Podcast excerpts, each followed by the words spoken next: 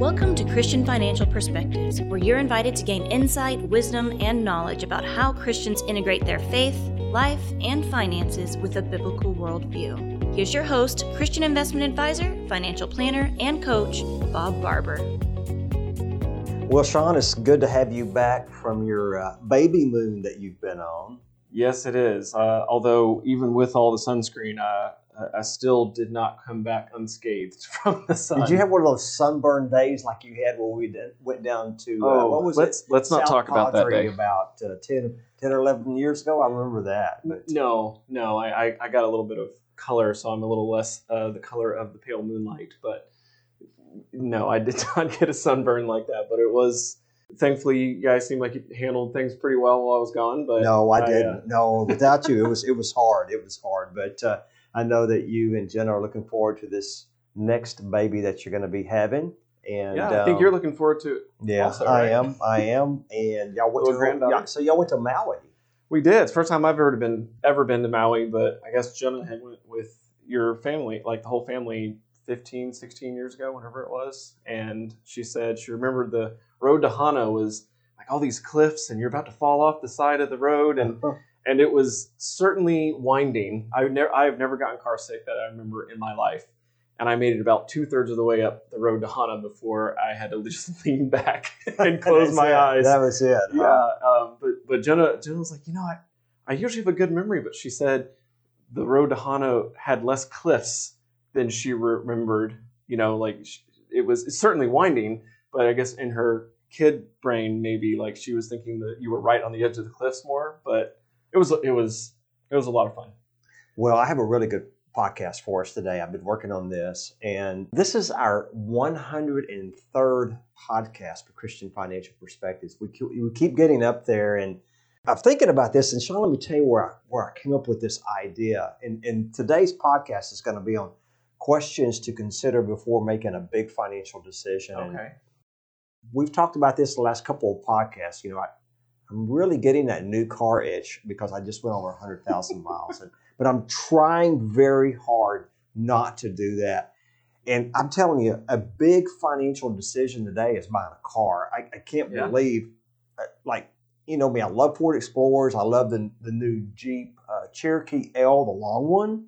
Those that new would, Ford Broncos that they brought back. Oh yeah, but yeah. but but but these cars, I mean, they're like fifty-five, sixty thousand dollars. So yeah, cheap a cheap car now is. I mean, you might are get lucky to get one under twenty. These are big financial decisions nowadays. Mm-hmm. But Sean, what, here's what's hard on me is you you know where I live is like every guy in my subdivision is driving a brand new, you know, a King Ranch King Ranch Ford F three fifty truck that they paid eighty grand for. And, I, I, and so I'm going, man. So I thought I thought I would make a podcast called "Questions You Need to Consider Before Making a Big Financial Decisions," because I, I tell you, many times a big financial decision, especially with automobiles, because this is a depreciating asset, can turn into a bad one. Yeah. So, so we're, Bob, we're, this sounds like a little bit uh, maybe self-therapy. It, it is. This kinda, is self-therapy. Talk through it, figured, yeah, hey, exactly. You know what? If you're struggling with this, even your position, yeah. People are probably out there I, also struggling. You with, know, hey, I've struggled. You... you know, I have. I, I mean, I am not the perfect person by any means, and so we're we're going to attempt today to to look at questions that you need to consider before making that next big financial decision. Now, this is what I mean by a big financial decision. Besides the new car, you know, H G T V is always touting their big, nice vacation properties, and you know right. That's tempting for me too. It's another temptation.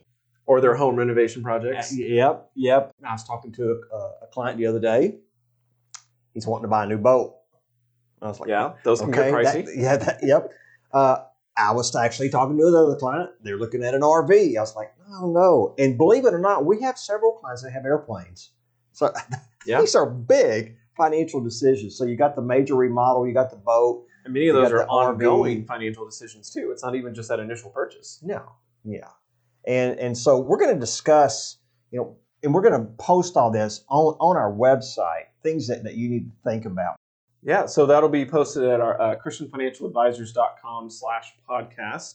And I'm really excited about this episode, Bob, because I know there are many out there who might not have ever thought of some of these questions, along with some who will actually be surprised that financial decisions are always a spiritual decision as well. When, when you're a Christian, component. It should be. Yeah. Because if we really believe that God owns it all, in Psalms twenty-four one, Psalms twenty-four one says the earth is the Lord's and everything in it.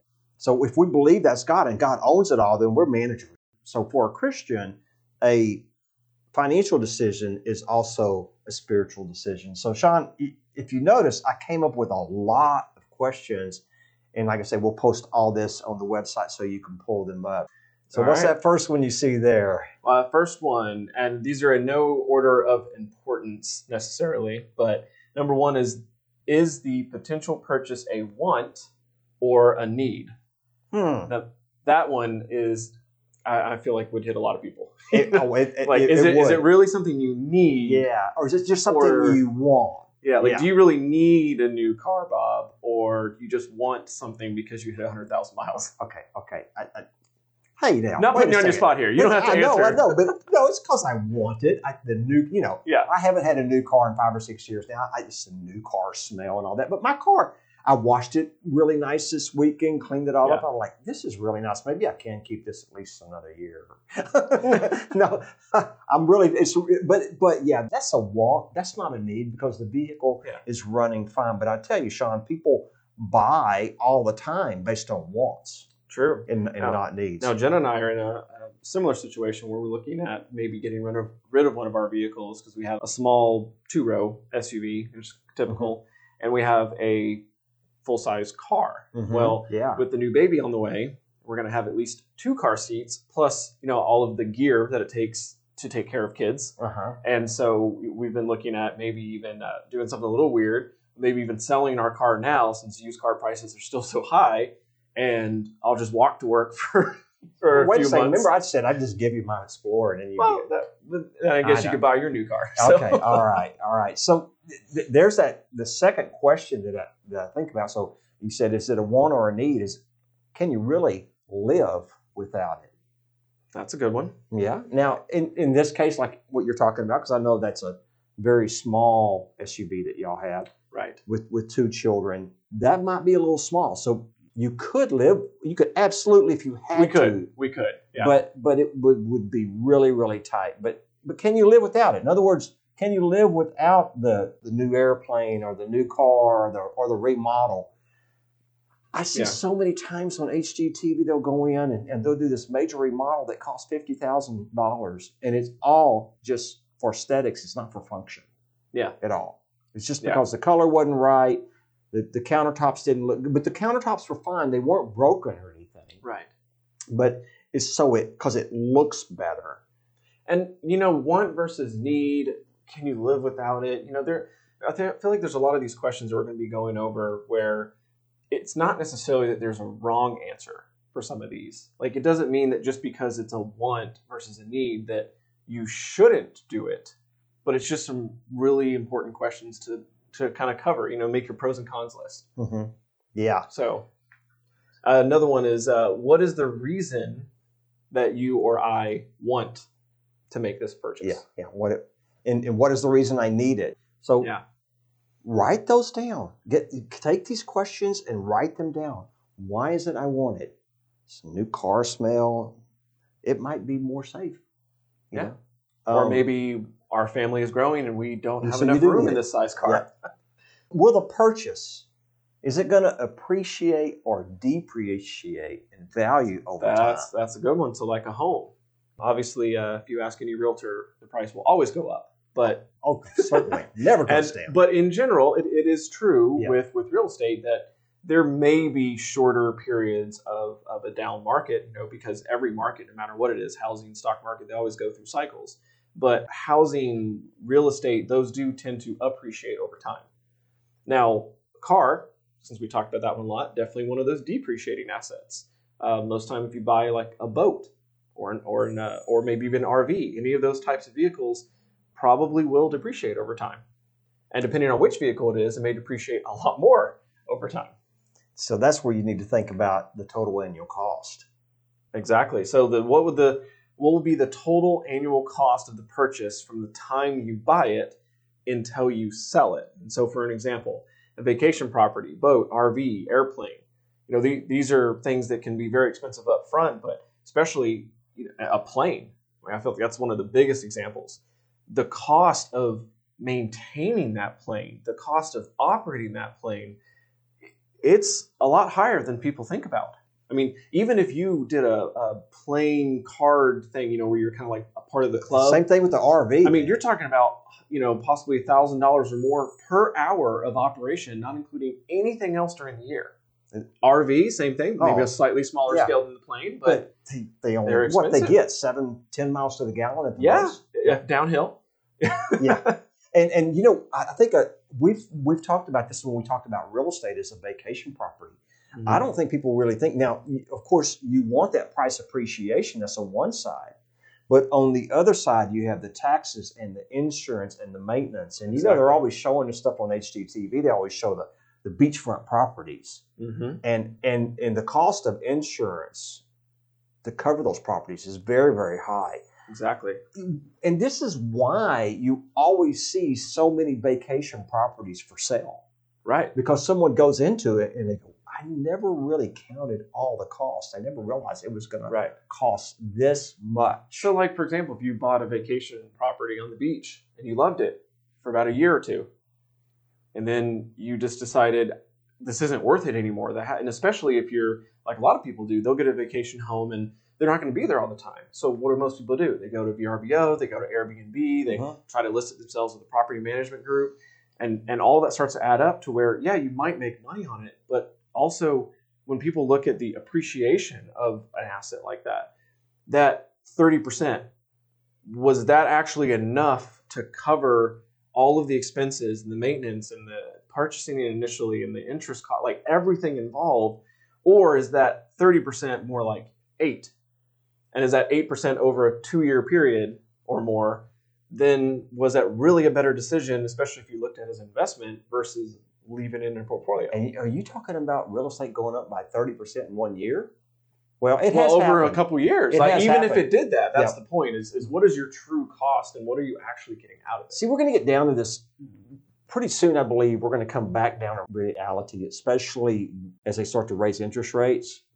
Because people, most people don't think right now, you know, interest rates are two or three percent. I mean, you can, or even four percent. Well, if you raise interest rates just by just one percent, you've raised it by twenty to thirty percent. And that's going to lower the price of that house. I mean, they, they're going to have to lower the price because yeah. most people don't buy houses with cash. So what do you mean by that, Bob? If it goes up one percent on the interest rate, but it's going up by twenty, thirty percent. Okay, okay, okay. What I mean by that, so if you go from three percent to four percent, you've gone up by thirty-three percent on the interest rate. You realize right. it? Okay, the reason, the, where I come from that formula is one percent of three, or one of three is thirty-three. Right. One right. third of three is thirty-three, right. which is thirty-three percent. So if it goes from a three percent interest rate to a four percent interest rate, you have raised the interest rates by thirty-three percent. Right. And then that because affects the home price by about twenty to twenty-five percent. Which means now the purchasing power of the buyers is going to be reduced by so twenty to twenty-five percent. That will affect the actual pricing. See, I think we're going to come back to where real estate is just keeping rate with inflation, not this twenty, yeah. thirty percent appreciation. So you talk about a vacation. A little more normal. So we get back to a vacation home of a normal appreciation of five percent a year. Mm-hmm. Over a two-year period or three-year period in that vacation home that you've owned it, you have not made money. You've lost money between the time that you're buying cost, closing mm-hmm. costs, cost to get it, and then when you sell it, the realtor fees and the title company fees and all the different fees will knock that down. And right. it really pulls your yield down. Another thing that people don't think about when they want to go buy a property or an R V or a boat or a new car. And I'm going to use here an example of a fifty thousand dollars withdrawal. Okay. Let's say they have an investment and they're going to withdraw that fifty thousand dollars out of an investment account that's making a nice six percent return on average, let's say. Well, you realize over a twelve-year period based on the Rule seventy-twos, that fifty is now not going to double to one hundred. So you've taken money out of your investment portfolio. It's no longer growing. You right. possibly put it in a depreciation asset. So anytime you want to make a purchase, you really want to say, well, what are the disadvantages, but what are the advantages of it too? So there may be some advantages to the purchase, but you also need to list the disadvantages because we've talked about the pros and cons of many of so, these areas. So list both the advantages and the disadvantages. Mm-hmm. Good, good idea.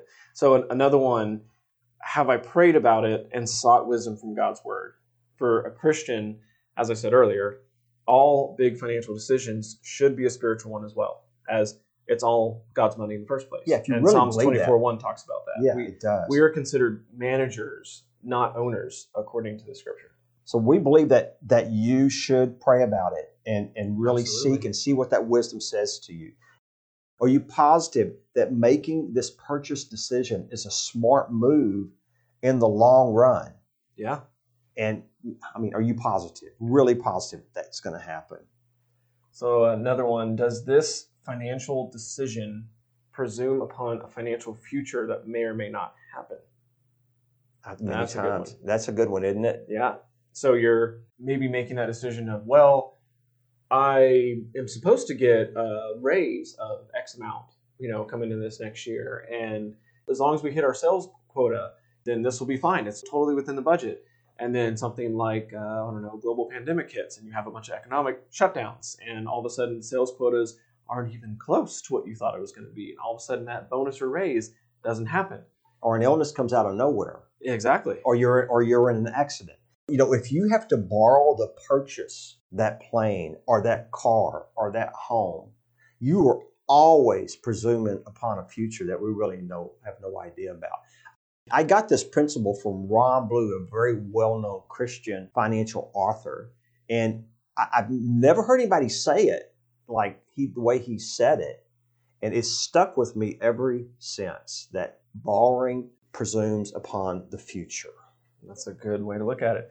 So will this purchase affect my giving negatively? So there are only four ways to spend money. That's right. Live, give, owe, and grow. One of these will be affected. It has to be. Yeah. Because when you think about those four ways, live, give, owe, grow, if it's going to cost you more to live now and pay that extra bill, then it's got to come out of either The, the giving part or the growing part. Yeah. And I guess that's a, a good question to ask then, you know, when you're looking at that giving, am I making this decision out of uh, maybe a surplus or out of something that maybe something new has happened? Or am I going to be taking away from my growth potential, say your portfolio, mm-hmm. or am I going to be taking away from the church or some other area that I'm giving in? That's, that's excellent. And, and could, could a purchase take away from your cash reserves too? I mean, you want to keep cash reserves, and maybe you have plenty in cash reserves, but is it going to pull those cash reserves down to a dangerous level to do that purchase? And the recommendation on that is, you know, at a bare minimum, you should have three months of your monthly expenses saved up in cash. You shouldn't touch that. We always recommend here six months. Now, and, and remember the formula from Genesis forty-one that we did, which is one point four years. one point four, correct. Yeah. yeah. Because Joseph told Pharaoh to save a fifth of the harvest, it's twenty percent, for up to seven years. twenty times seven is one point four. Exactly. one point four years. That's astounding when people hear that and they're like, where did you get that from? I got that straight from, from Scripture. Yep. So another one we would be looking at, am I saving enough now for my future before making this purchase? That's a good one. So I have people ask me on a regular basis, you know, they're look, they have X amount in cash reserves and they're mm-hmm. looking at making a purchase, or they're looking at pulling money out of their portfolio. And the question I usually ask is, well, are you going to be dipping below your minimum cash reserves? Are you going to be uh, affecting your affecting long, your long-term, long-term retirement account? Exactly. So if, if this is going to affect, which kind of goes back to the, it's one of four things for the way you spend the money, are you going to be taking away from your growth? And if you're taking away from how much you're saving, maybe it's not a good choice. I had this one there, Sean, but I, Sean, but I think we've already shared a little bit about the cash reserves after the purchase in case of a catastrophic event. So yeah, we this next one. one is really important. Well, I was going over this with Rachel, and I said, what do you think about this one, Rachel? If married, is my spouse agreeable with the purchase? She said, yeah, you need to keep that, that one in here. That is an important one. Even if, you know, a lot of couples will say like, oh, well, my wife or my husband, like they'll say one of them makes the financial decisions. Oh, I let them handle the budget. Okay, that may be true, but the thing is, is when you and your spouse purchase something, whether it's one person that purchased it or two, you're both being affected by that. And what is the number one, uh, typically the, I think the, all the polls and stuff you see, the number one cause of divorce is usually money and financial issues. Mm-hmm. So making sure that you and your spouse are in agreement with the purchase, you're not in opposition, that's a huge thing. Don't add more stress to something. It's already hard enough to be, you know, God-fearing and love your spouse unconditionally. Don't add another problem to it. I tell you, the large purchases are usually done by us guys too. I got to admit it. I mean, I'll get on Rachel for buying, you know, the, the extra clothes and the shoes and stuff, but then I want to go buy the boat. So that or the new car or the new car. Mm-hmm. Is there an alternative to making this large purchase? So if you're looking at that vacation home, or you're looking at that car, or you're looking at that R V, or even that airplane in some cases, is there an alternative? Would it be less expensive to rent that vacation home, or yeah. even to rent an R V? You know, there's R V rentals now, yeah. .com. Would it be cheaper to do that, less expensive than buying in the yeah. long run? And that will come down to, you know, in the case of the vacation home, how often are you really wanting to go down? Like, are you finding that you're going every month, taking a long weekend? Are you going once a quarter? You're going twice a year? I mean, how often are you really going to be able and want or willing, able and willing to go down to that home? And if you're not going down enough based on what you're going to be spending on it compared to renting, maybe just rent. And then you don't have the responsibility of, what if something comes up and you don't get to go for six months? Well, you didn't lose anything on the renting side. I've learned something else with vacation homes, and this is to the older generation. Don't buy that vacation home thinking your kids want to come to it. Am I right? Yes. Yes, I'm right. Yes, right? Absolutely. Because you're not a big beach guy. We've had a couple of these vacation homes. And you're like, now, if you got turn... one up in Colorado, I might have mm. to make the drive up there. But that's too far. It's too far. So, so, so the um, last but not least, have I sought wise, godly counsel from someone I trust if this is a good financial decision or not? And as we know, plans fail for lack of counsel, but with many advisors, they succeed. You know, in Ecclesiastes, what did it say? Two are better than one. Exactly. I just had a call this morning from a, from a wise young man, about thirty-two years old. And we talked about that this morning because he says, you know, I've really saved and I've done well. And I'm up to where now it's a pretty good sized sum. And, and I want some counsel. I feel like I'm doing this all by myself. I want some godly counsel. So we realize there's a lot of questions. If you count all these t- together, there's eighteen of them. So what we're we're doing is we're putting all of this on the podcast website. You can go yep. pull them all up, and next time you're looking at a large purchase, pull these up and go through them. Go yep. through them with your wife. Pray about it. Ask the Lord, Lord, is this really what you want? And count the cost. Yep. That's the main thing, is count the cost. It's in Matthew where it says, look at the wise man, and he didn't count the cost before he went and built it. Yep. So you need the, the count of costs. And we want to have this all for you. And it's Christian Financial Advisors dot com forward slash podcast to find all these questions. That's going to do it for today. And just remember, when you're looking at those questions, I like to keep it simple, which okay. I feel like is usually helpful. But when you're looking at those questions, you may come to the decision that maybe it was a want, or maybe, you know, it is a little bit more more money. But if, you, if you've prayed about it, you've sought wise counsel, you've gone through these, and you still have a peace about it, it's probably okay. But if you've got something, if you've got the, you know, the Holy Spirit is, is kind of pulling on your heartstrings a little bit, it's kind of nudging you, and you, you don't feel that peace about it, maybe just hold off for a second. That's right. Yeah, we're not saying there's anything wrong with a new car. Exactly. Not, not at all. At the end of the day, I think that's what it is. It's just you want to make sure that between you and the Lord, and with you and your spouse, that you're at peace, whatever that decision is. Thanks, Sean. That's, that's it. All God bless right. you guys. That's all for now.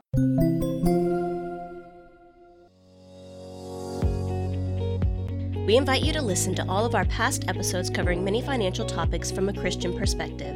To make sure you don't miss any of Bob's upcoming episodes, you can subscribe to Christian Financial Perspectives on iTunes, Google Podcasts, Spotify, Stitcher, or Amazon Music. To learn more about integrating your faith with your finances, visit Christian Financial Advisors dot com or call eight three zero, six zero nine, six nine eight six. Investment advisory services offered through Christian Investment Advisors, Incorporated, D B A Christian Financial Advisors, also known as Christian Financial Advisors Management Group, a registered investment advisor. Comments from today's show are for informational purposes only and not to be considered investment advice or recommendations to buy or sell any company that may have been mentioned or discussed. The opinions expressed are solely those of the host, Bob Barber, and his guests. Bob does not provide tax advice and encourages you to seek guidance from a tax professional. While Christian Investment Advisors believes the information to be accurate and reliable, we do not claim or have responsibility for its completeness, accuracy, or reliability.